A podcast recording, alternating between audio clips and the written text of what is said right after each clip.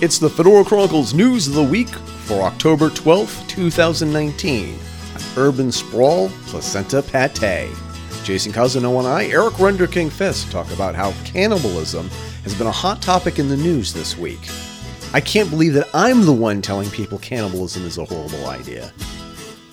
Are some environmentalists joining forces with big box store executives to accelerate urban sprawl in the guise of helping the working poor? After watching Ellen enjoying a football game with W. Bush, Jay and I admit we wouldn't mind having a beer with Obama and just chat about Area 51. And more laughs. Thanks for listening and enjoy the show. Well, I think your next uh, campaign slogan has to be this We got to start eating babies. We don't have enough time. They paved paradise, put up a parking lot. With a pink hotel, a boutique, and a swinging hot spot. Don't it always seem to go that you don't know what you've got till it's gone? They paved paradise, put up a parking lot. So Jay and I got a, a, a, off to a rough start this morning because we could not stop laughing about this news item that crossed our desk this week. See, and you can hear he's doing he's still doing it. He's still he's still laughing about it.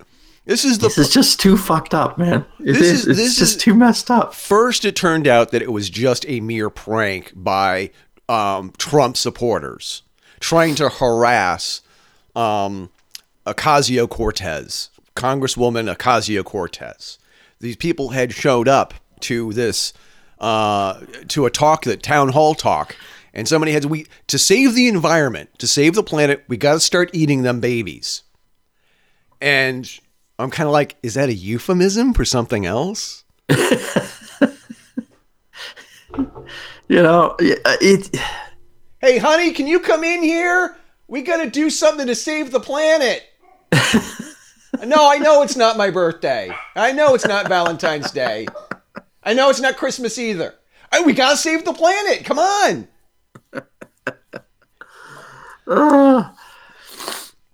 yeah, So, so and then oh, okay. So they, it turns out to be a prank, but it's a great freaking sound clip, and and to, to see the look on Congresswoman Ocasio Cortez's face is is pod worthy.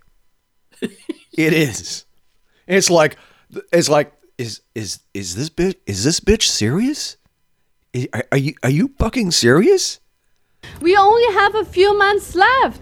I love that you support the Green Deal, but it's not getting, you know, getting rid of fossil fuel. It's not going to solve the problem fast enough. A Swedish professor saying, you know, we can eat dead, dead people, but that's not fast enough. So I think your next uh, campaign slogan has to be this: We got to start eating babies. We don't have enough time. There's too much CO2. All of you, you're, you, you know, you're pollutant. Too much CO2. We have to start now, please. You are so great. I'm so happy that you're really supporting the Green Deal, but it's not enough. You know, even if we would bomb Russia, we still have too many people, too much pollution. So we have to get rid of the babies. That's a big problem. Just stopping having babies is not enough. We need to eat the babies, and this is very serious. Please give a Okay, thank you. response. No, thank you, thank you. We'll go ahead. Um, Okay. no, we'll we'll go ahead. It's so no, no, no. Yeah, no. Thank you. So I think um, yeah, no. So one of the things that's very important to us is that we need to treat the climate crisis with the urgency that it does present. Um, luckily, we have more than a few months. We do need to hit net zero in several years. Um, but I think we all need to to to understand that there are a lot of solutions that we have um, and that we can pursue, and that if we act in a positive way, there's space for hope. There's we are never beyond hope. And I'm j- I- I- I- and I'm sorry, I'm sorry. Maybe it's a generational thing, but if it was me that was up there, I'd be looking around for the camera, going, "Am I, am I candid camera? Am I getting punked? What, what is this?" Does any do kids these days even remember Candid Camera? Uh, let me just interject here really quickly. There was a guy. No, I don't think they do, but they do remember Punked. okay. There's Which a guy. is the by- same kind of thing, yeah. there's a guy by the name of Alan Funt who was a TV personality and he used to do this show called Candid Camera where people would hide cameras and then punk people. Alan um, Ashton Kutcher took it to another level for the t- for the TV show on MTV um, called Punked. Same idea. And it's like they used to play pranks on celebrities. And but the great punchline was smile, you're on candid camera. Camera. Yep. And now it's smile, you're on cannibal camera. Uh, so then it turns out that there are a couple of scientists, or a scientist in particular, who says that in order to save the planet, we got to start considering eating people. They've got to tell people. Tell them what? The ocean's dying. The plankton's dying. Soylent Green is made out of people. They're making our food out of people. Next thing, they'll be breeding us like cattle for food. You tell everybody. You gotta tell them! Soylent Green is people! And there's all these other links to how eating red meat is bad for the environment. Uh, and one of the things, and because the thing is, is that cows don't fart, they burp. And when they burp, they burp methane, which is 10 times more. Okay, uh, okay, okay, okay. I need to correct something on that. Okay. Any scientist who tells you that cows don't fart has clearly never been around cows. That's just not true. Those bastards fart, and it's like, oh my god, this is a new form of, of mass destruction. Holy shit! Because it's pure fucking methane. Oh my god! And there's, there's, and he, I mean, listen, see, go back. There's a reason why you don't smoke or blaze up while you're tipping cows. Remember what happened? Yeah. To, remember what happened to your cousin Jeffy and how he had those two degree burns that night when we were uh, cow tipping? Oh, hold on. There was other things going on that night. I mean, we. there, yeah, yeah. There was there was other things happening. I mean, and and my favorite part was when he was going after the bull. So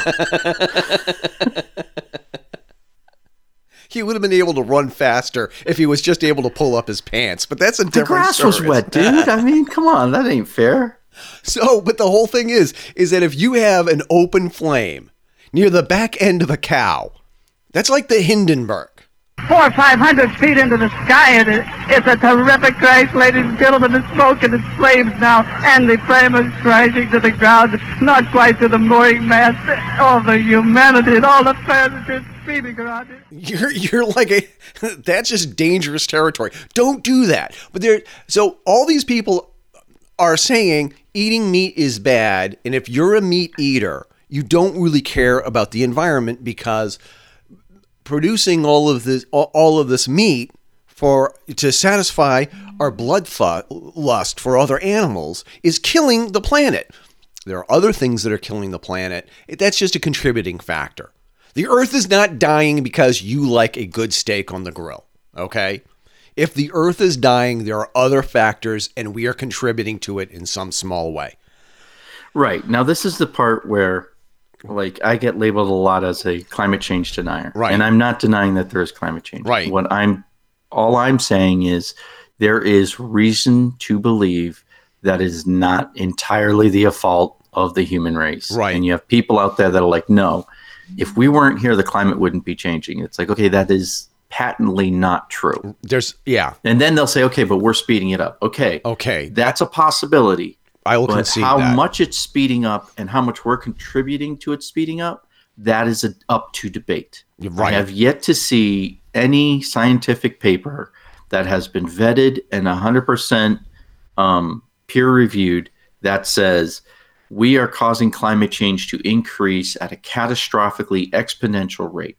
Right. They're all very ambiguous as to how much we're affecting it Right. and they have to be because the data isn't there. Yeah. The data is not there for them to be definitive on how much we are affecting the climate change. The reason why the data isn't there is we don't have a solid enough understanding of how the climate change is happening and why it's happening and on what speed it normally happens to be able to predict whether or not we are speeding that up or Right. not.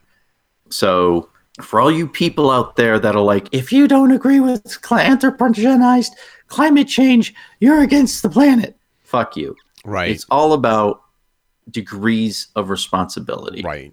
And I think it is the height of hubris to think that we can stop climate change. Not only that we can do it, but that we should do it. Because the climate has changed millions and millions and Right. millions of years before we had a capability of affecting it at all. But we will also agree there are some things that we should just we we we should Oh, just yeah. stop doing some shit. Like if you Right. you look at how countries like India and China are pouring greenhouse gases into into the earth because they don't have an EPA like we do. They need to knock that shit off.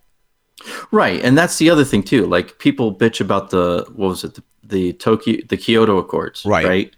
Well, why didn't we join the Kyoto Accords? Because we were the only ones that had any negative impact from it. Yeah. It was the United States. If you're doing something that most of the other um, industrialized world is doing, you've got to pay us a shit ton of money. Exactly. But everyone else can keep doing it. We're just going to tell them they shouldn't. Right, exactly. That is why. That is why Clinton didn't sign the accords. That is why Bush didn't sign the accords.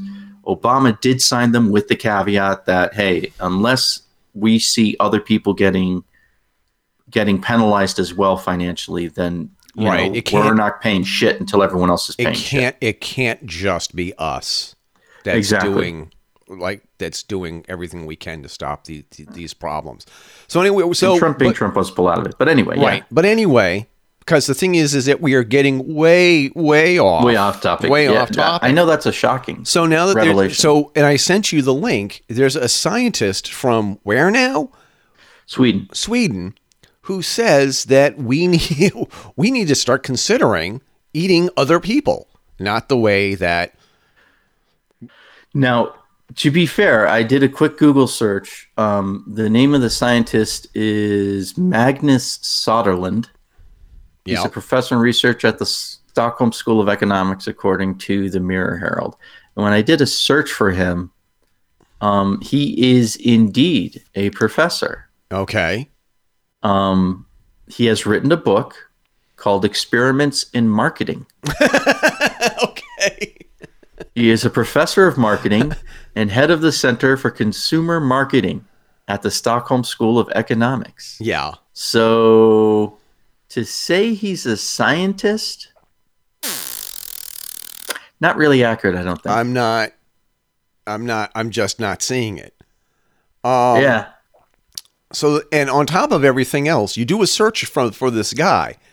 All all these other reput, I think reputable. Uh-huh. Um, Well, it's on MSN. It's on New York Post. Um, yeah. So this guy who wrote this book, Experience Experiments in Marketing, and he's not really a, he's not really a scientist, I guess. Or wait a minute, he wait a minute. Yeah. He he's he Stockholm School of e- uh, of economics professor and researcher says that he he believes that eating human meat is a way to curb climate change. This is batshit crazy. This is maybe one of the craziest things that I think we've ever reported on on the Fedora Chronicles. Maybe one of the craziest. Now, and here's the thing, and here's the caveat. When Walt and I were doing the metaphysical connection, we had interviews with authors that's had some of the, the craziest ideas that I I could possibly imagine. Like the, I mean the whole thing with with the with the Anunnaki mining the earth for gold and creating a slave race that that's our common ancestor.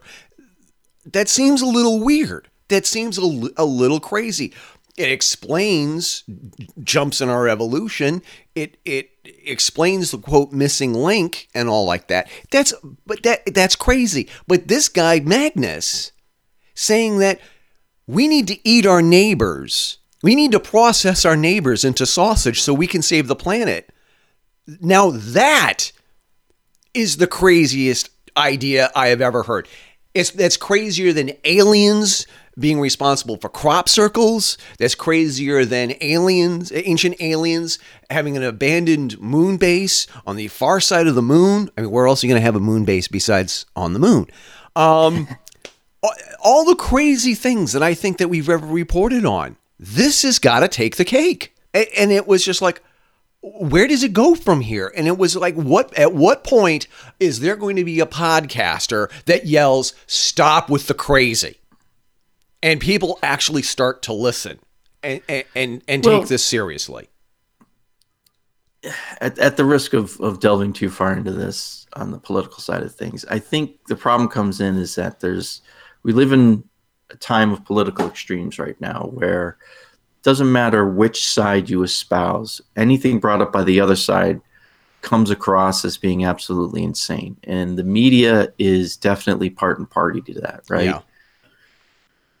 Donald Trump says some of the asin- most asinine shit in the fucking world. Yeah, Let's just be honest. He does yeah, A few weeks ago, months ago, whatever the hell it was, he said we should buy, he wants to buy Greenland, which is the dumbest fucking statement ever uttered by anyone in political office, which is saying something, by the way. Because Yeah. we've had people who said that they were afraid an island would tip over if we put too many people on it. Okay, sorry, sorry. Bearing that in mind, Okay. this is true. You can look it up. Yeah, You could look it up.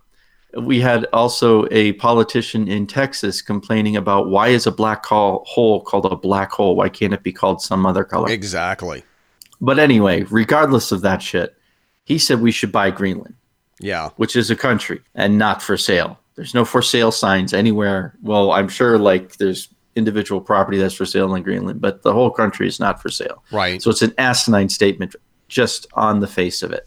yeah, However, when you look deeper, China and Russia are looking to open up negotiations with Greenland for mineral rights because Greenland apparently has massive mineral resources. yeah. It's crazy. Well, It's well, it is. It's, Yeah. It's it's it's crazy that he says we should buy it when he should be saying we should be opening negotiations. We need to form an alliance with Greenland, kind of a thing. You know what I mean? There's a reason why he said it. The reason actually makes a bit of sense. yeah, His resulting statement is completely asinine in typical Trump fashion. right. You know, he got a little too enamored of himself on his little fucking television show. Oh yeah, You know, he wanted to copyright the phrase "you're fired" as if no one else had come up with it before him. And it's like, oh my gosh, I remember hearing the interview of that. This is back when he was still a Democrat, and I was like, that's the dumbest fucking thing I've ever heard in my life. You can't, you can't copyright the word "the" or "he said." You can't copyright phrases and shit like that. you can you can you can try. You can. Oh, he certainly did. Yeah. You know, it's, it's just that's the way he is. That's the way he's always been. Give just give it your best try, and then move, let's just move on from the rest of right your life. and this is where the whole the other side of the political island doesn't matter which side you're on the other side always comes out with crazy shit yeah, so some trump supporters whether it's the gop or not i have no idea plant this woman at an aoc press conference and she, she suggests we need to start eating babies right. which is just fucking ridiculous. And I'm really glad to see that Andrea Ocasio Cortez treated it with the seriousness it deserved. She looked at her like she was fucking crazy. The look on her face it, was classic. Was classic. Like the way that she was like looking like like what? What what what are you saying? And- now, if she's a if she was a more seasoned politician, the look on her face would be more like, "Dear God, please don't be one of my supporters." But but she, this is she still has the presence of mind to say, "That's the craziest fucking thing I've ever heard in my life." it re- I mean, it's crazy how it's crazy how certain political candidates supporters are and what Yeah. extremes they're willing to go to embarrass the other side. That's on the one hand. And the idea that uh, Congresswoman Ocasio Cortez was smart enough to say, "No, I, I don't believe that cray that that cray cray. I, I get off Yeah. this, get, get out of here." That I I love and respect her for just just that. Also, I mean, her passion. I sort of I sort of admire. I don't agree with everything that she says, but I admire her passion. I, Right. I mean, how can you not love the fact that a woman who was a waitress in New York City And, uh, became oh, a oh. congressperson and bartender. and, bartender, And bartender. became a became a congressperson? How can you not love that? That tells me that we're not lost yet.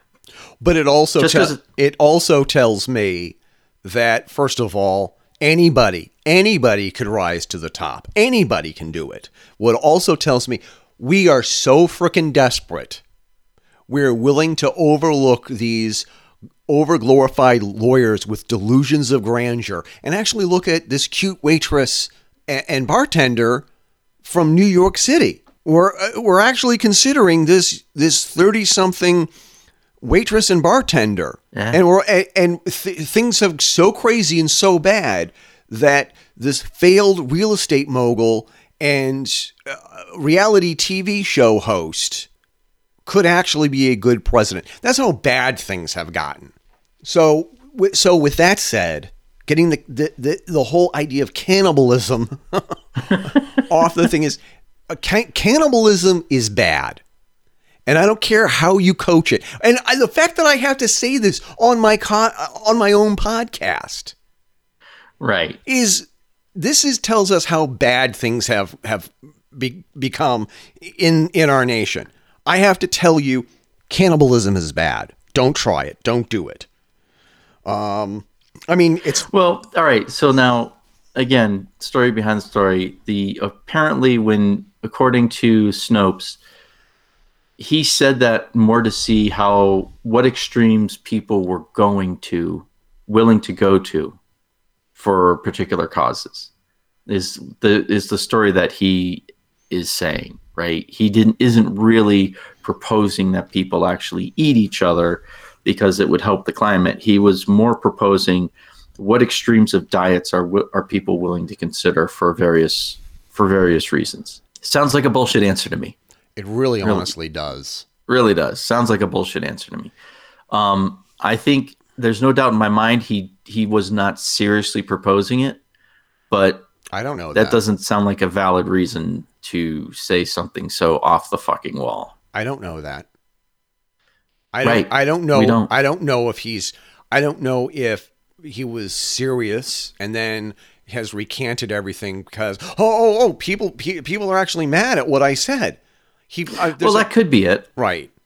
Like That could be it. He, I don't know. I don't. I eh, go ahead. he probably thought that this is probably a good idea after he was like just he was probably like up all night smoking and drinking and he just like wrote this down thought it was clever and uh, and then when he woke up the next morning and he realized what he wrote he was like oh crap i mean like let's let's just be honest there- there's a part of me that wonders if whether or not he actually thought that was a good idea at the time. Right. Which is just kind of crazy. Does that does that mean that that you and I, the fact that we even for a second thought this that he might be seriously proposing this, does that mean that we think the other side is that batshit crazy, or is that just how batshit Well- crazy people are about things? That brings up another topic that I that I wanted to bring up just briefly.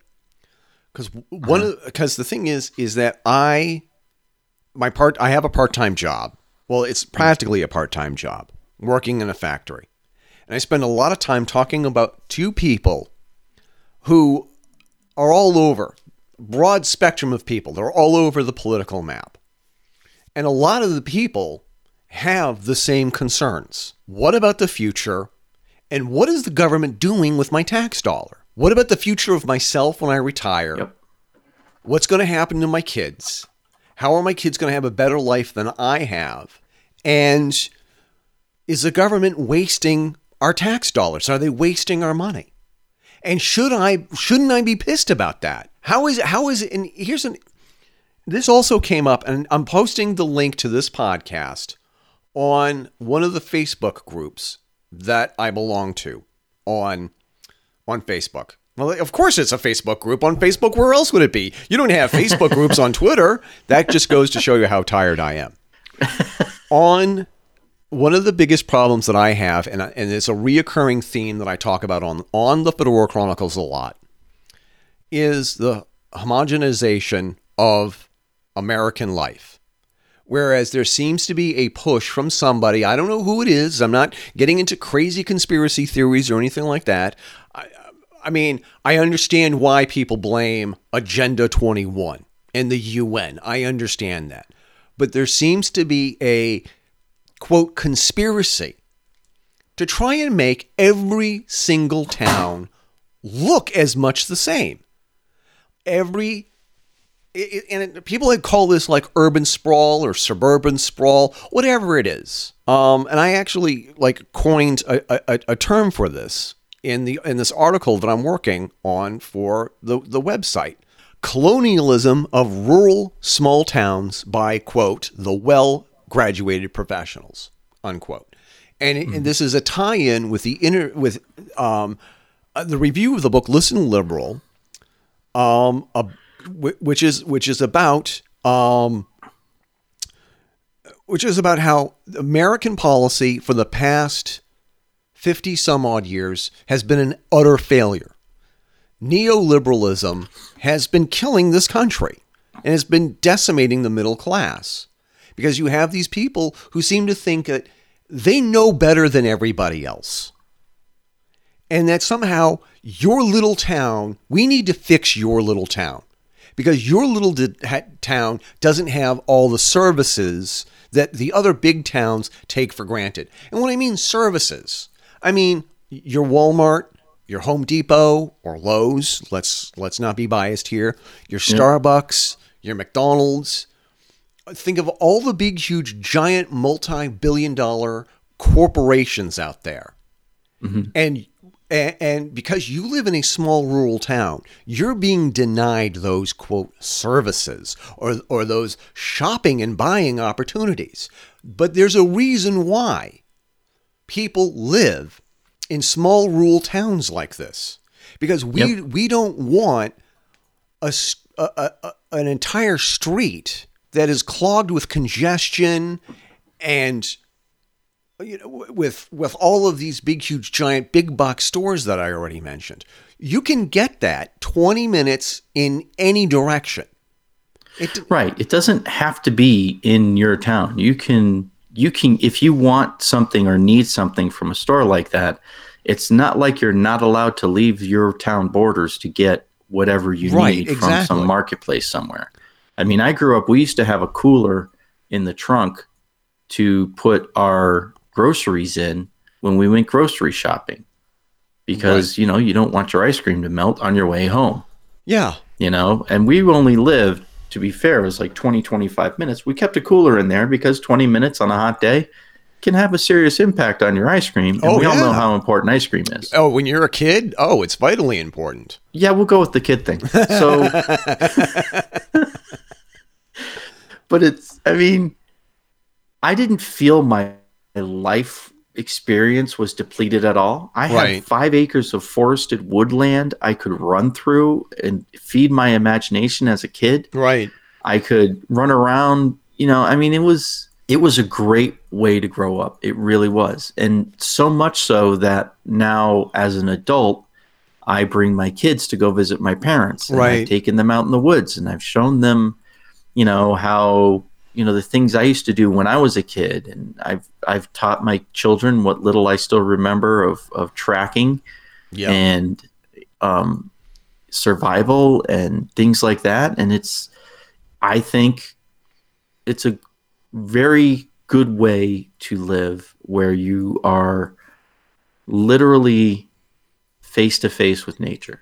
Yes, and and there are people who choose to live here in towns like this and other towns all over the country for exactly that. There are those of us who are leaving suburbia and urban areas for that specific reason. We want to get away from all of that. And then you have the other people who move to this region who are um, what are what has been referenced in one of the books that I reviewed as the well graduated professionals. Whereas these these people who have degrees in 16th century Martian literature, who seem to think that they know better than the poor dumb natives who live in this region, and like and they they talk down to these to the local people you know their new neighbors and say oh you poor you you poor people you have no idea. There's a there's a whole thing out there. It's called the 21st century. And we should do everything that we can to help you people uh, catch up with the rest of the world. Doesn't that Yeah. sound nice? Doesn't that sound smart? Don't you want the convenience? One of the one of the biggest fights that i got with my former pastor and I said I am really concerned about the the explosion of all of these proposals for all of these big box stores. And he said maybe one of the most condescending things that I could imagine. Oh, Eric, you're going to love the convenience. I don't think you understand. We moved here to get away from that quote convenience. We are willing to commute an extra 15, 20 minutes to get away from all of that crap. We don't want to be near that. People move to this town specifically for that reason.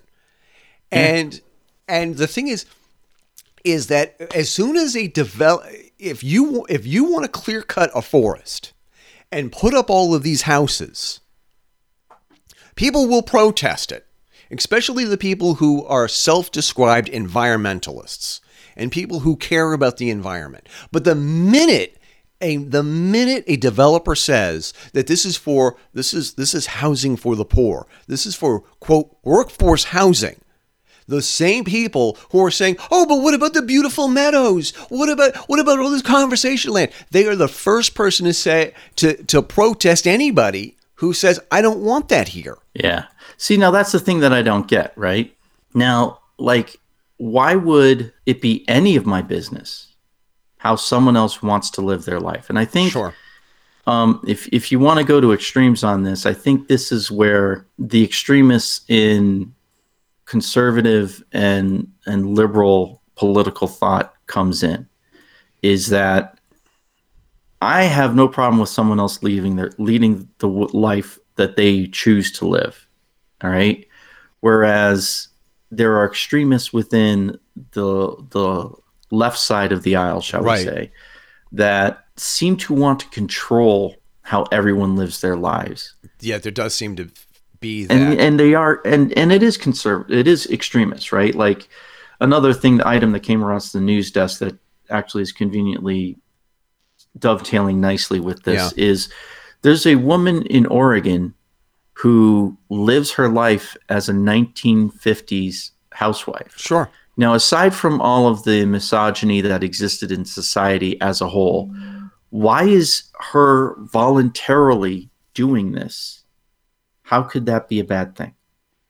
Well, It doesn't affect me. It doesn't affect any of my children. She is electing to get up early in the morning, exercise, put on makeup, get dressed, and put food on the table for her husband before she goes to work. So long as she's doing this because she wants to and not because she's being forced to by her husband, there is nothing wrong with that. She can she has every right to live her life that way if she wants to. So there are people out there that are like, oh, she just doesn't understand. Well, maybe she does, and she is choosing to do this voluntarily for reasons that you do not understand. You know, I don't have to understand that why she wants to live her life like this to say, oh, fuck it, it's her life, let her live it. And the thing is, is that there's something about this that seems a little romantic. The idea that she gets up before her husband and and and, and she dolls herself up. And it reminds me of a scene from one of the first movies that that I saw with Carol when we were first dating. And it reminds me of this funny moment where one of the characters like they're still sitting around the table and and it just like he starts breaking out the song the moment i wake up before i put on my makeup I say a little prayer for you. While combing I think I know that movie. now and wondering what dress to wear now. I say a little prayer for you. The thing is, Yeah. is that the idea Now- that you have a wife who wants to do something like that for her husband. How is that? Right. How That's How that's not that- necessarily a bad thing. But again, what it boils down to is is she doing that because she wants to, or is she doing that because she feels that her husband wants her to do that? And I think when you get into the motivations of people, that's where things get messy because people generally kind of suck. So um, if she's doing this purely on her own and is doing this because she wants to and she feels that this is the way she want this is the way she chooses to express her love for her husband Right. fucking hey knock yourself out go for it you know there are people out there who think you know the way they express their love for their husband is coming is when they when he comes home from work they hand him a ball gag and tell him to strip mm-hmm. and they put on a leather mask and you know they go to town on each other. Hey i don't care. Fucking if that's your thing that's your thing go for it. As long as you're not imposing your thing on me. You were never supposed to share that with anybody, Jay. dude no one knew it was you.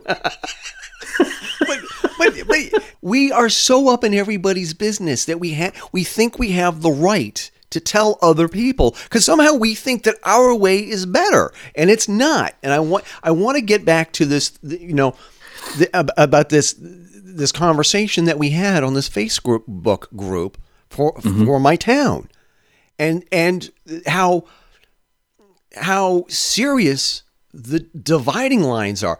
If and if you are against developments like this, like somehow you're a bad person.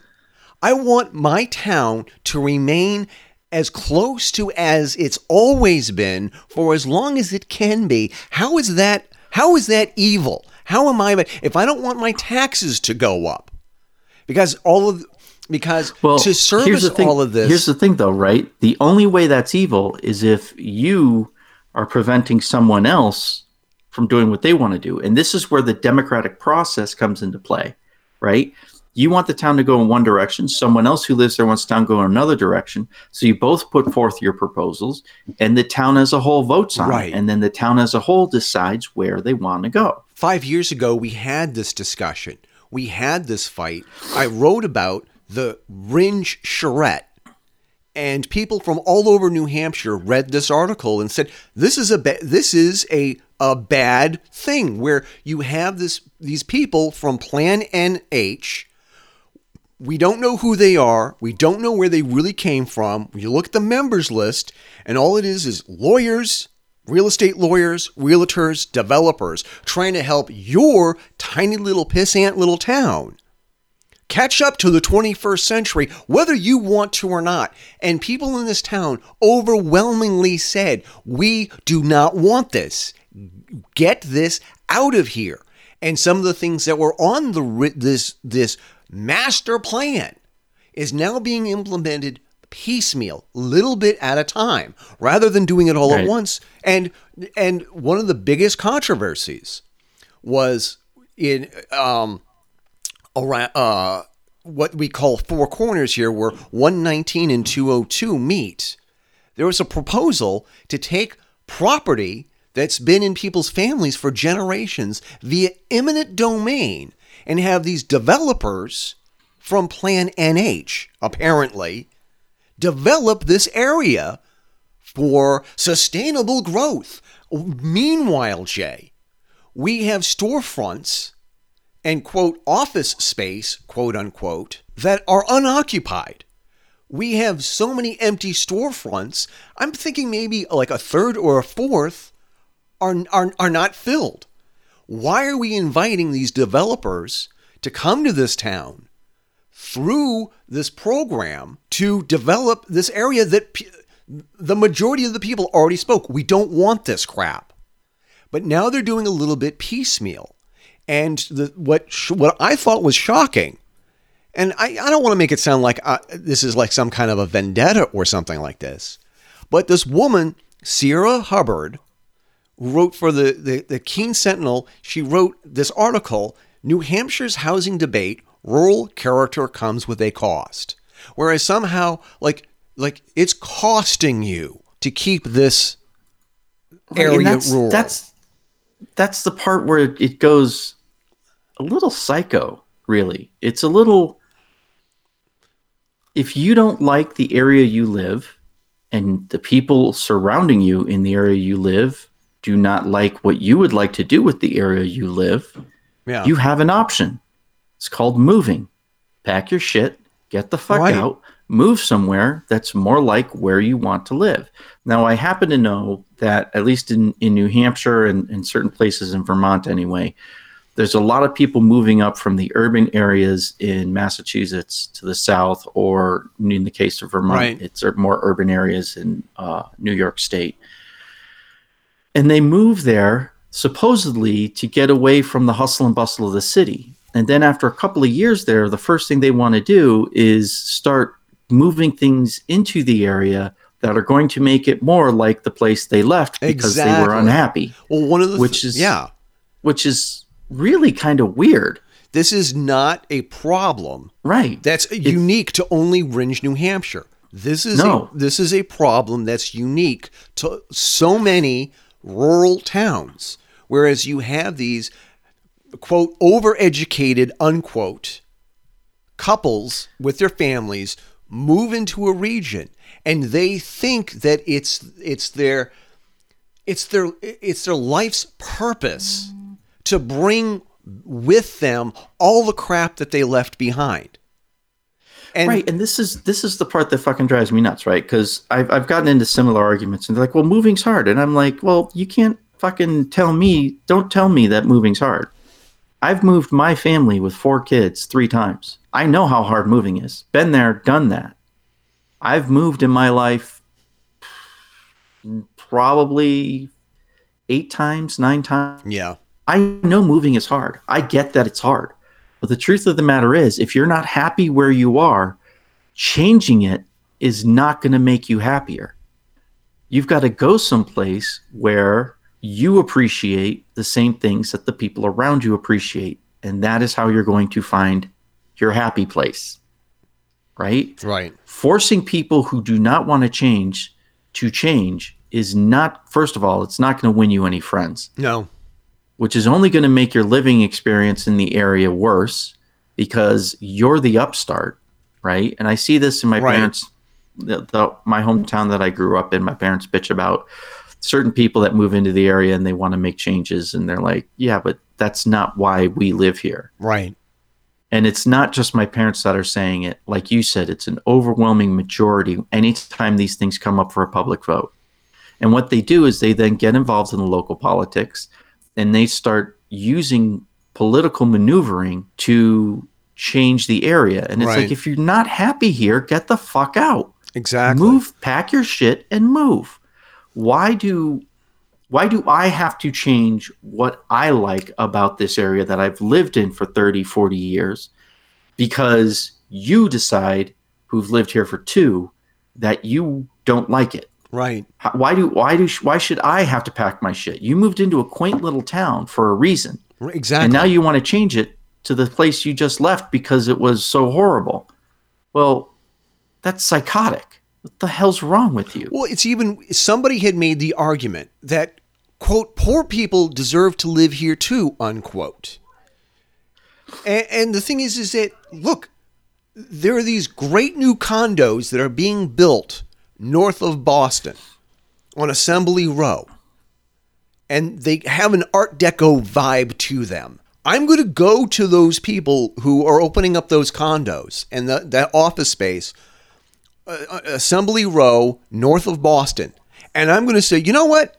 Poor people deserve to live here too. And I'm poor. I deserve to live here too. I like it here. I like it here. I think I deserve to live here. Set me up. I. How long Yeah, would I last? go over? How, How well is that gonna go How over? long would I last? I would have name a fancy schmancy town in Massachusetts. I would love to live in that. Fa- I'd love to live in the historic district of Of downtown Boston. of down. Yeah, where I could park my car in Harvard Yard without without you retarded get started.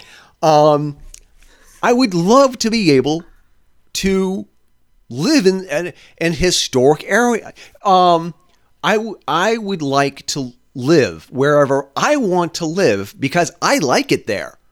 I can't afford it, but they should make accommodations for me. That's fucking it's crazy.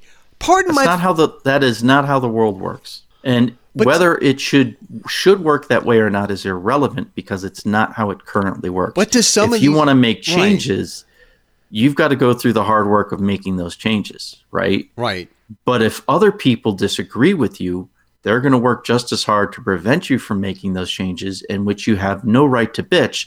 Because if you truly believe in the process, then their right to not change is every bit as valid as your right to change. And it also seems to me, and here we go. I'm gonna I'm gonna put on my conspiracy theorist fedora on for a second. Um, it seems to me as if there is an effort to vilify people who want things a certain way. It seems to me as if like um, I, I don't I don't I don't think that um, Sierra Hubbard got a message from the deep state telling her to write this attack piece on the people who live here in this town for the Keene Sentinel. Yeah, I don't think it's an organized thing. I think it's just a bunch of people who think the same way. I do think that there are there is a push to to make every single town in, in America no longer unique. Every every, every town is divi- di- um is yeah, and, and the, the pushes seems to be coming from people who, you know, like don't like chain stores. Right. I don't. I, I'm guilty of that. I don't. There's some chain store chain stores I don't like. I live. I there and for a reason I don't like Walmart. I will not shop at Walmart unless it's an absolute total emergency, which means like it's once every couple of years. I don't begrudge people who who shop there. I do. I but I do begrudge the people who say it's not fair that we don't have a Kohl's. It's not fair that we don't have. It's absolutely fair. Do you like, you know, do you like looking up out of when you like going up on on your porch at night and looking up and seeing stars in the sky instead of this black miasma that's up there Right. because of all the light pollution? Don't you like it when it's in the middle of the night and you're out on your porch and your best friend is playing his saxophone on hours on end while you're looking out into the stars? D- don't you like that? I'm just glad you didn't record any of that. So I was in a I was in a conversation with my girlfriend the other night. All right. and we were talking about how it seems like a, there's very very few people in the world and i can honestly say my girlfriend's one of these people Yeah. who just appreciate what they have Right. in life what they've been given you know and y- you may not be the smartest person in the world you may not be the wealthiest person in the world you may not be um, someone who can i I don't know eh, you may not have a particular talent for acting or singing or whatever Right. that doesn't mean you don't have worth as a person. It doesn't mean that you don't have a talent that someone else wouldn't kill to be able to do, right? Like you and I, for example, we both like to draw. We're Right. both artistically inclined. There are people who would kill to have that talent. Now, if nothing else, just the fact that you have that talent, you should appreciate it. You know, you should appreciate the joy that you have with taking a pencil and a paper, a piece of blank paper, and then creating a scene that exists only in your mind otherwise, Right. and being able to share that with other people. There's something about that that is very, at least for me, fulfilling. And during this conversation, I realized that there's other aspects of things that I enjoy that I do take for granted. And that's Yeah. something that I want to work on. I don't want to take anything for granted. I've actually got a very good life. Does it have its ups and downs? Yeah. Is it perfect all the time? Fuck no. But that doesn't mean I can't appreciate it. That doesn't mean I shouldn't appreciate it. because I've had opportunities that other people haven't. I've been able to do things other people haven't. Does and I should be able to just appreciate them for what they are and for that opportunity that I've had. Whether it turned out well or not is irrelevant and secondary to the fact. Right. If you live in a small town and you have the ability to live in a small town and not be dependent on living off of the public dole for whatever reason, then you should appreciate that. And if you are living on the public dole and you're looking at something that someone has worked their ass off to earn, you should appreciate the fact that they've worked their ass off to do it. Right. You know, and maybe they've had opportunities you haven't, so maybe you have to work harder to get it. You know, my girlfriend works her ass off as a nurse. I mean, she works. I've seen pictures of her, Jay. She has a little left. Oh yeah, yeah. She well, I kind of enjoy it, but um, she does work really, really hard Right. for everything she's got, and it's not because well, part of it is because she's had opportunities that she may not have otherwise been given, for various reasons. But she appreciates the fact that she has the opportunity to work that hard. And a lot of people don't they don't appreciate that. They don't appreciate their opportunities. Like we, we talk a lot about like in in popular culture we talk a lot about um, what do they call it privilege right? Right. white privilege or male privilege or whatever fucking privilege you want to call it whatever there is something to that right that doesn't mean necessarily that because i had an advantage that i owe anyone else i got that advantage be- not because of anything that i necessarily did Yeah. but at the same time, it doesn't mean that I should look down on people who haven't had that advantage either. If I can help someone else out, I'm going to because I think that is what a decent human being should do. Um, however, I'm not made of money, right. and no one else has the right to tell me how I should be spending my money. If I've worked for it and I've earned it, I have the right to determine what I do with Right. it, which is something that I think is is a dividing line for people. Well, you have all this money because you didn't build that, and you know, in spite of the years of hard work and heartache and heartbreak that have gone into me not building it, you don't have a right to that money. No. Now, granted, I should be willing to share my bounty with my fellow man. But if I'm an asshole and I don't feel like sharing my bounty with my fellow man, you don't have a right to tell to take it from me and force me to do it. I think the biggest problem that I have with this conversation mm-hmm. is the sense of entitlement. And people seem to think that I want this thing to happen. I, I I think this thing should happen here in this town, and to hell with what everybody else thinks. There are such thing as town ordinances. There is such a thing as the quote master plan for any town. There are we there are obvious restrictions for for obvious reasons. I would love to be able to go to the tallest hill in here in Rindge, New Hampshire, or one of the neighboring towns, like um, and say, I want to put up a giant telescope here. And everybody has to contribute and help me put this telescope here. I don't have, Right. Eh, I, I demand that everybody helps me build this giant telescope that will rival the one that's being built in Hawaii right now. And everybody, every, and if you don't help me out here, you're a bad person.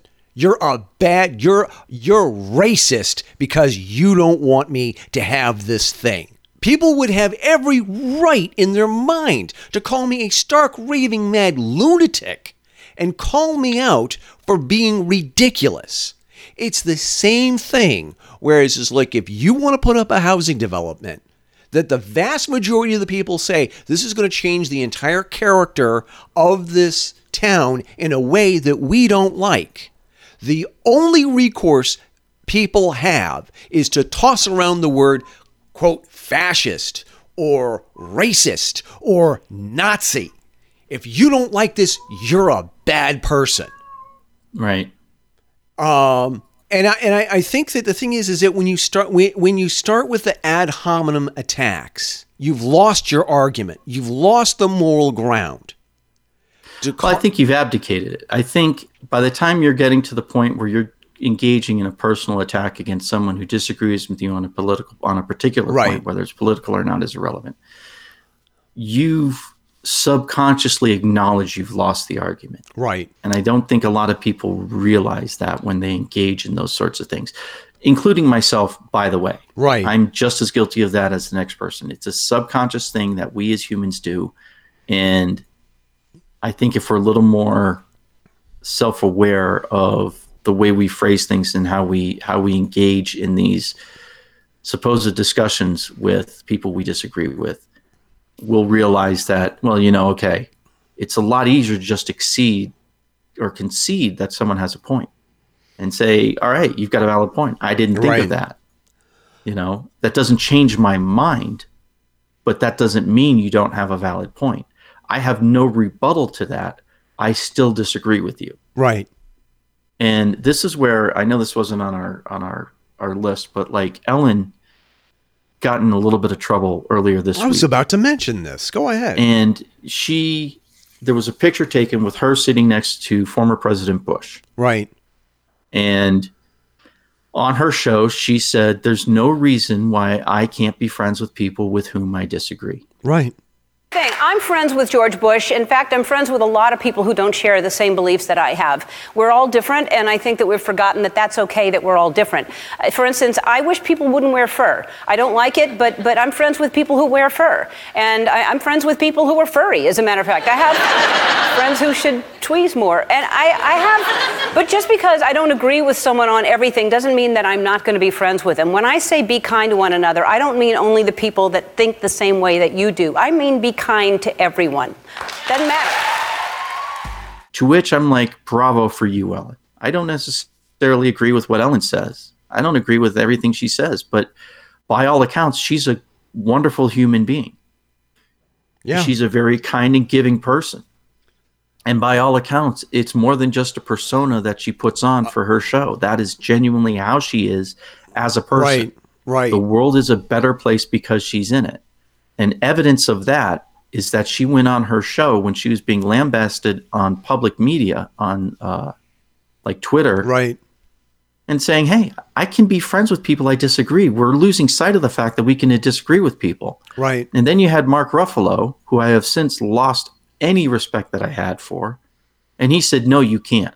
Until he answers for it. And then he started spouting off political ad hominem attacks that have no basis in reality because if they did, all of the investigations that have been launched into that shit would have gone somewhere Right. and he would now be sitting somewhere in a prison or something. Right? You, you mean you And he you goes into all this crap. Yeah, you mean you mean you mean um, you mean W. If you, you're not Yeah. not Mark Garofalo. Yeah, W would be in prison. Right. Exactly. Right. Right. Just want to make sure. Just want to yeah, make sure. yeah. Well, well, you know, I mean, I understand why you want to make sure. So, um, but it's just, it kills me that people can be so spiteful and hateful. Right. Okay, I, you know what? I disagreed with Barack Obama, but if I had an opportunity to sit down and drink a beer with the guy, I fucking would. Oh yeah. I mean, first of all, just on the face of it, when do you have an opportunity to sit down and talk with a former president of the United States? You real you know that, That in and of itself. If listen, if Roger Fisk is listening to this podcast, if you could have Barack Obama come on our podcast to talk about the secret space program and what's really going on in Area 51, no holds barred. Let's get Barack Obama to have a full disclosure about captured alien spacecraft. I promise you, I would be grateful for the rest of my life. If you're listening, Roger. um, but I mean, I am, and this is one of the things that I've had to relearn at this job. There are people that I work with who don't share the same political ideology that I have. We all have to work together to get the job done so we can go home and have a couple of days off and pay our bills. Yeah. We all have an obligation to just shut the hell up and get your work done. There are something, and listen, if you don't like a certain, like, look, I- don't I don't believe that I'm going to vote for Donald Trump. I, I I honestly don't. Right. That doesn't mean that I can't be friends with people who are conservatives anymore. Right. I, I didn't vote for Hillary Clinton. I would never vote for Hillary Clinton. That doesn't mean that I can't be friends with with most liberals. Right. If you're not if you're not willing to hear me out and explain to you why I voted the way I did. and important Kat, an important point to that is and just listen and recognize that I may have a different opinion than you and it Yeah. doesn't make me a bad person. No. Sorry, I threw you off track. No, no, saying- you did, you, you did, you did, you did throw me off track here. I think that it's an, it's a very important distinction for people to come right out and say, "I don't, I, I don't understand why you why you think the way you do." Until you start spouting violence or racism, go blab your head off all you want, and I'll try and listen. I'll try to understand. Where we part company is when people like Wil Wheaton threaten to quit social media because social media will not ban l- people like Alex Jones. Alex Jones has a right to say crazy stuff. People say crazy stuff all the time. And it- it's Right. like and if, if you don't listen, if you don't like Alex Jones, you don't have to follow him on Twitter. You don't have to follow him on Facebook. You can ignore him just like I ignore Wil Wheaton. I think that Wil Wheaton is just as batshit crazy, but on the other extreme from Alex Jones. I've said it. Now, but do am I going to go out of my way to censor people like Wil Wheaton who don't agree with me right on And everything? And this is and this is where you get in discussions with people like, well, what about people who are talking who are racist? Yes, let them talk. Let their hate go out there for people to acknowledge and recognize it so that we don't start accusing each other of being something we're not, like Nazis. It drives me nuts whenever I hear anyone talk about Nazis. And this person's a Nazi or that person's a Nazi. Oh, they've exterminated 9 million people? No, then they're not a fucking Nazi. right. They're not comparable to a Nazi. Well, they might as well have because, okay, you've lost the argument. Yeah. If they didn't do it, they're not as bad as a Nazi.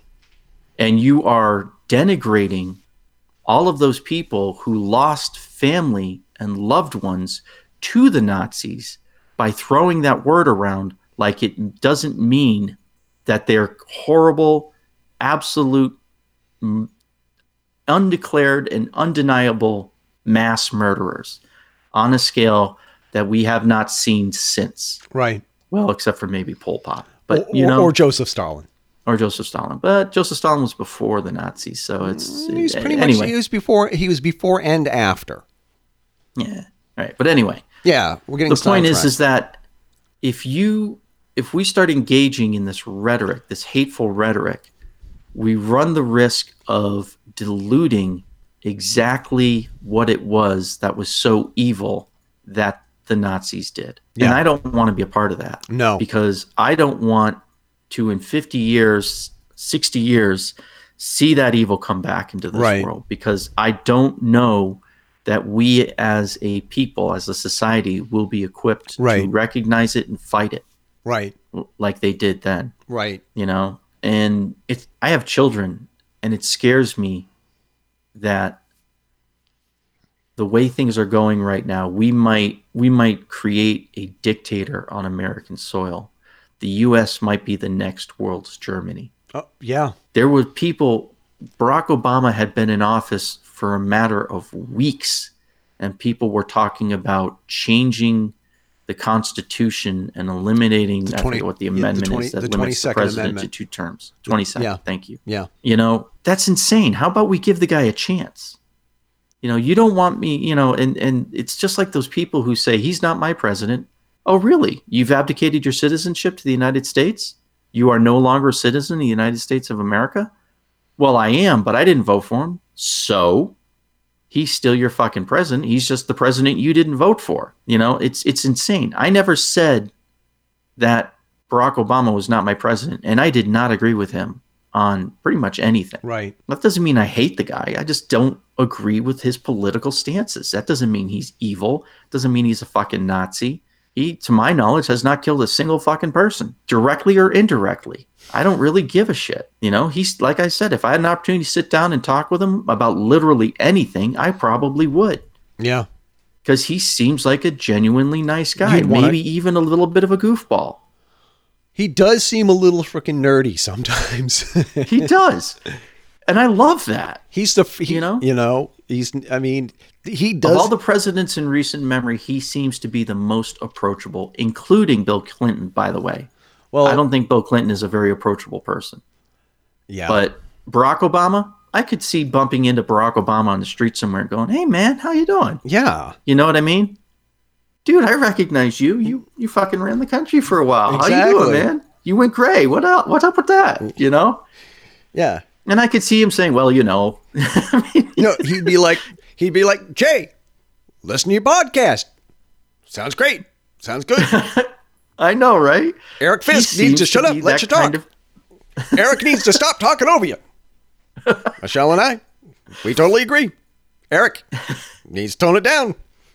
Shut your mouth sometimes. Let someone else talk.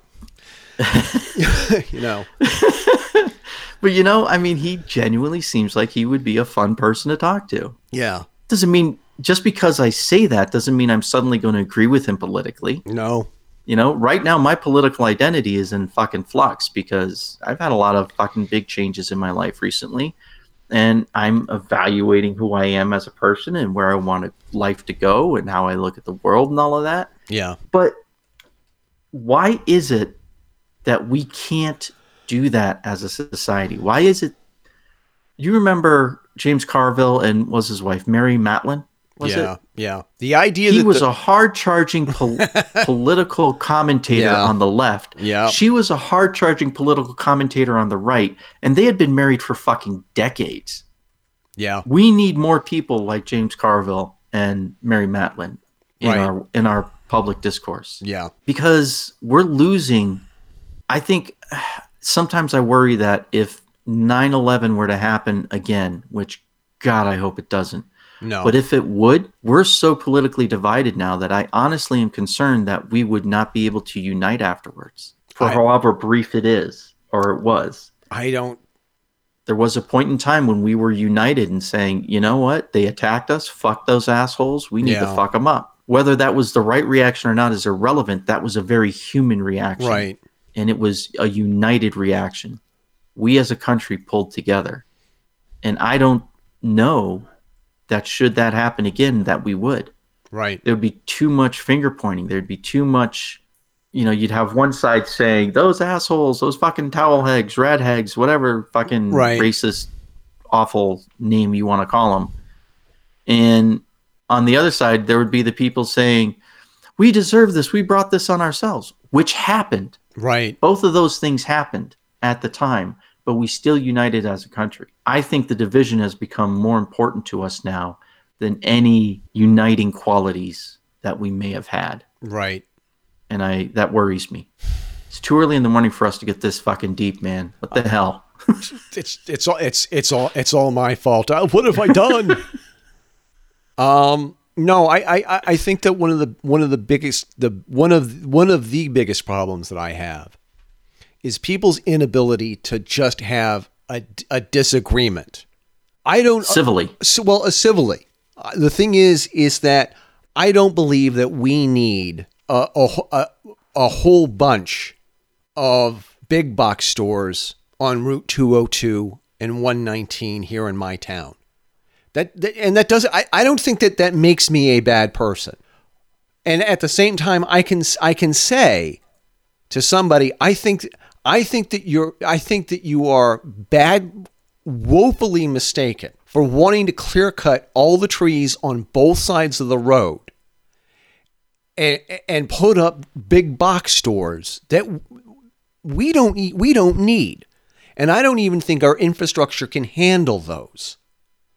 I can understand why you think that we need those to bring jobs or to provide jobs here in this in this area.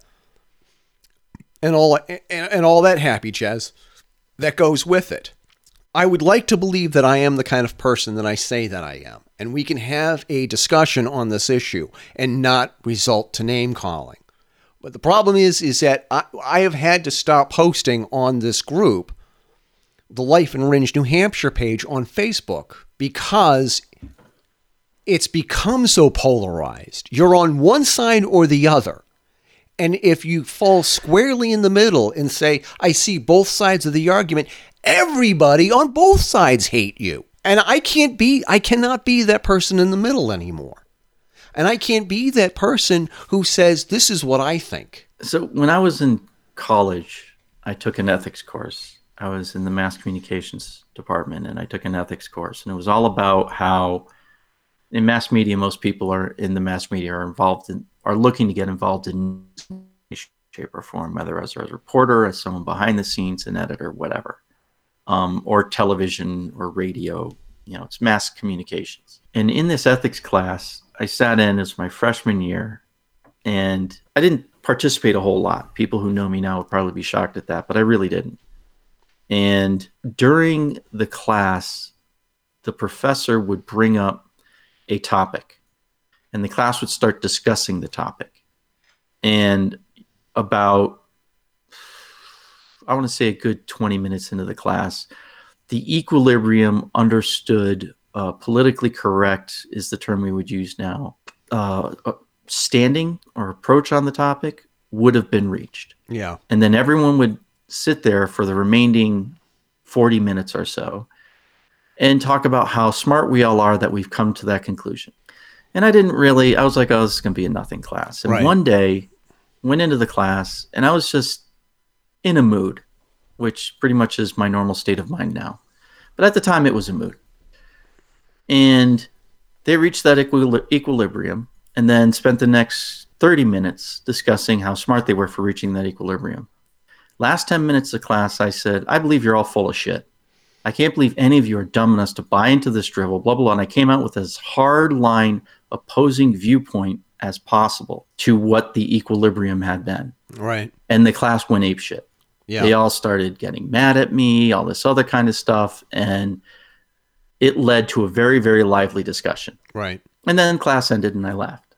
And the next time we had class, I did the same thing because I kind of enjoyed it because I'm that kind of an asshole. So I love driving people apeshit. So I did it again. Not Jay. Not you, Jay. No, not you. Really? I know, I know, right? Shocked to hear that. So I did it again, and the class went ape again. And this went on through a good chunk of the semester. And at one point, this girl approached me that was in my class, and I was in the the student center having lunch. She's like, I can't believe you think blah blah blah blah. She went off on me. I went, whoa, whoa, whoa, whoa, whoa. I said, what makes you think I think that? She's like, well, you said in class. I said, yeah, I said in class because it was provoking a discussion that was gone that had gone stale for over a half an hour. That doesn't mean I agree with it. Right. I was doing that because otherwise that class is boring as fuck. Yeah. You know, I said, when people come to an agreement on something and it becomes an echo chamber, that is no longer a fun discussion. So, yeah, that doesn't mean I believe that. Yeah. I happen to in this particular case, but no, that's that's not necessarily what I believe. Right. And she was rocked back on her heels. She's like, "How would you say? Why can you say something that you disagree with?" I said, "It's called debate. It's called Right. understanding what the other side is saying, whether you agree with them or not." And as I've gone through life, I realized that not enough people take a moment to try and see things from the other side. And a lot of people, frankly, can't get enough onto the other No, side of a, of a particular topic to be able to argue as if they supported it. Right. So that was something that I was doing, I didn't realize was a rare thing at the time. I was just doing it to be an ass because that's how I usually stumble onto things. Right. Just being an ass. Um I think if we all spent a little time trying to understand why those we disagree with think the way they do, we might be able to actually get somewhere in some of these discussions that we have. Right. Um, but I also recognize that it's not an easy thing either. As I've gotten older, there are certain topics that I just have a very, very difficult time understanding why the other side thinks the way they do. Right. That doesn't mean I don't think they have a valid point. It means I just can't understand their point of view. I either haven't had someone express it to me in a way that I can understand it, or more likely, I'm just too in the trenches on my own side of that particular political belief that I'm unwilling to consider the other side for the length of time it takes to actually arrive at that conclusion. Yeah. Um, for me, my hot button is gun control. I don't understand why people think that the Second Amendment, when it says shall not be infringed, think that it's okay to infringe it a little. Right. I don't understand that. That's that's my political hot button issue. Yeah. Um, it's one that I'm stubborn about. It's one that I can get very unreasonable about, and I'm not proud of either of those facts. But those are facts, and I recognize that. So I would just rather we at least make an effort to understand why the other person thinks what they think before we launch a campaign to vilify them and demonize them and lump them in with the likes of mass murderers and hate mongers such as Hitler. Right. Unless they literally have Aryan Nation tattooed on their forehead, look it up on the internet. There are people that actually do. Yeah. Or white power, they are not a racist. Until you've listened to them and heard them say something blatantly racist. And there's this fucking signaling shit that is absolutely ridiculous. Yeah. You know, the OK sign apparently to some Jewish extremist group is a symbol of uh, people who are anti Semitic. It's fucking ridiculous. It's something that people have been doing for fucking centuries. Right. Not everyone is trying to kill you. Fucking relax. Right. But then again, I'm not a Jewish person. I haven't been raised with stories of the Holocaust as they directly affect my family. Yeah. So I don't have a right really to judge them based on experiences I have never had and hopefully will never have. Right. So, you know, maybe they're justified in being a little paranoid. People have only been trying to kill him for the last 3,000 years. Maybe I should give him a break Yeah. you know so i don't know as i as i go through life and i get older I, I keep thinking maybe i don't have the answers and maybe that's a good thing that i'm not the one with all the answers For me to say I don't have all the answers is my way of saying I I have all the answers because I'm willing to listen to what you have to say. As soon as I say I have all the answers, I'm done listening to other people. Um and to an extent I am done listening to other people on this particular topic of urban and suburban sprawl into rural areas because it's been too much of a means of vilifying people and taking vendettas out on other people uh, for other topics, other issues. I would have thought that everybody would want to see their hometown, whether it's Rindge, New Hampshire, or any other town, um, want to maintain its its character. I I didn't think that everybody wanted their town to be just like everybody else's because pervasive commercialism. Where somehow you're missing out on life because you're not within walking distance of a super Walmart or Lowe's Home Depot.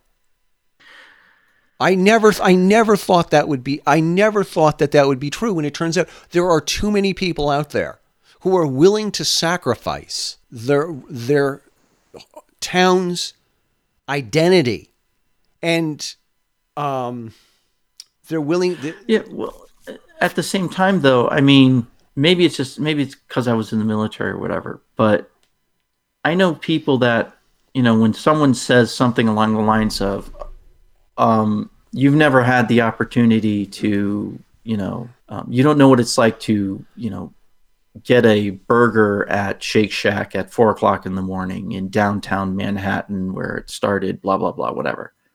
Well, that's true. But you've never been fly fishing on a in a on a freezing cold morning and landed a you know a nine pound trout or whatever. Right. So for every you don't know what it's like that someone on one side spouts, the person on the other side can spout something else. You know, there's a there's a reason why people in today's crazy world like to go camping and like to reconnect with nature. What and the- usually yeah. that reconnection, that desire to reconnect happens until they get, you know, touched by a slug. we started the show. I think we started the show because I'm looking at the Mm-hmm. time and I realize you probably have to get going. Oh shit, yeah, I do. We started the show talking about how the environmentalists are myopic. Might might be not the right word, but it's the one that I can think. They're very they're very focused Mm-hmm. on just one thing.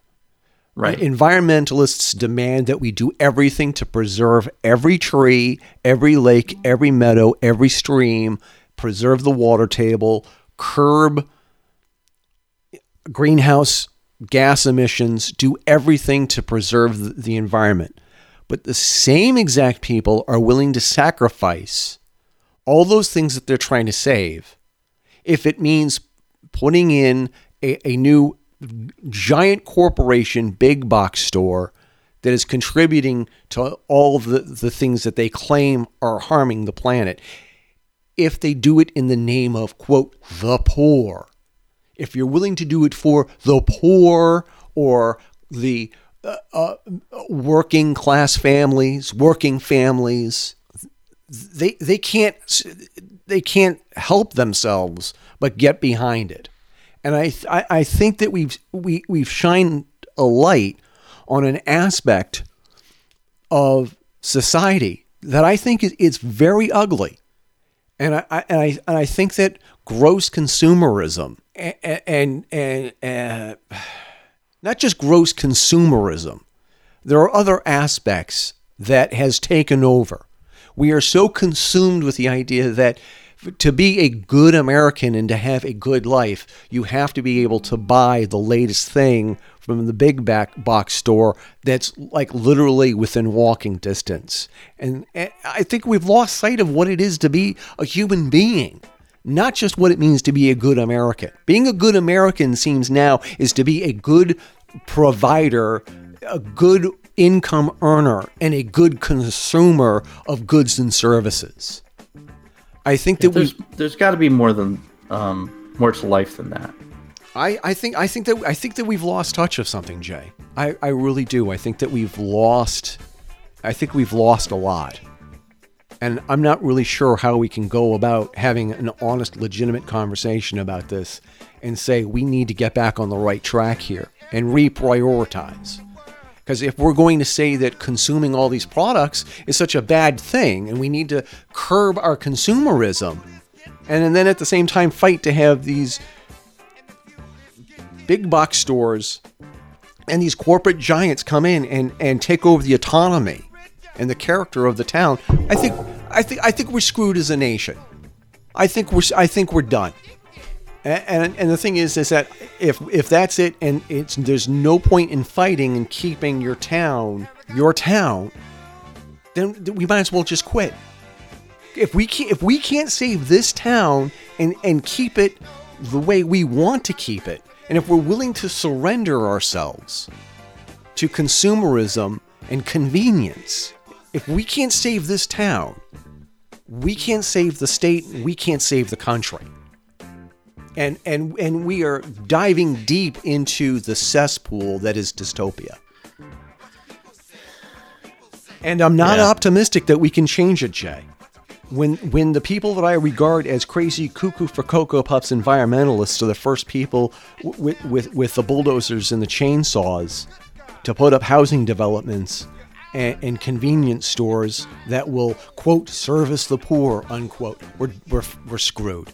If they cave to gross consumerism and and, and, and quote progress if progressives are are for the progress of urban sprawl and suburban sprawl I, I think we're done. Well, I mean, we could have a long, much longer discussion about that, but I got to get going. Jay, thanks for another awesome show. And um, I'm going to I'm going to invite you to this group here, and I, I we'll just watch the heads explode. Okay. and Sounds see good and, to see- me. and see if we can get people to change their minds and at least they're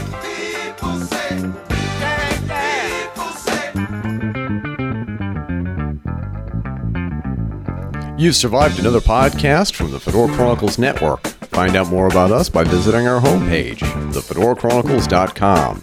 You can support the show by visiting our Zazzle page. Exactly 12.5% of every purchase goes to keeping this and other shows on the Fedora Chronicles Network on the air.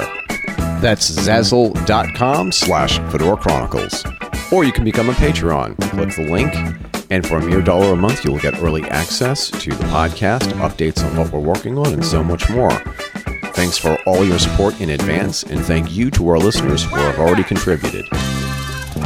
Don't forget to search for the Fedora Chronicles on Facebook, Twitter, and Instagram, where we will be keeping you posted on what's happening. Be sure to join the Fedora Chronicles Radio Show Facebook group, facebook.com slash groups slash Fedora Chronicles News. On behalf of Jason and myself, this is Eric Renderking Fisk signing off. Keep your chins up and your fedoras on.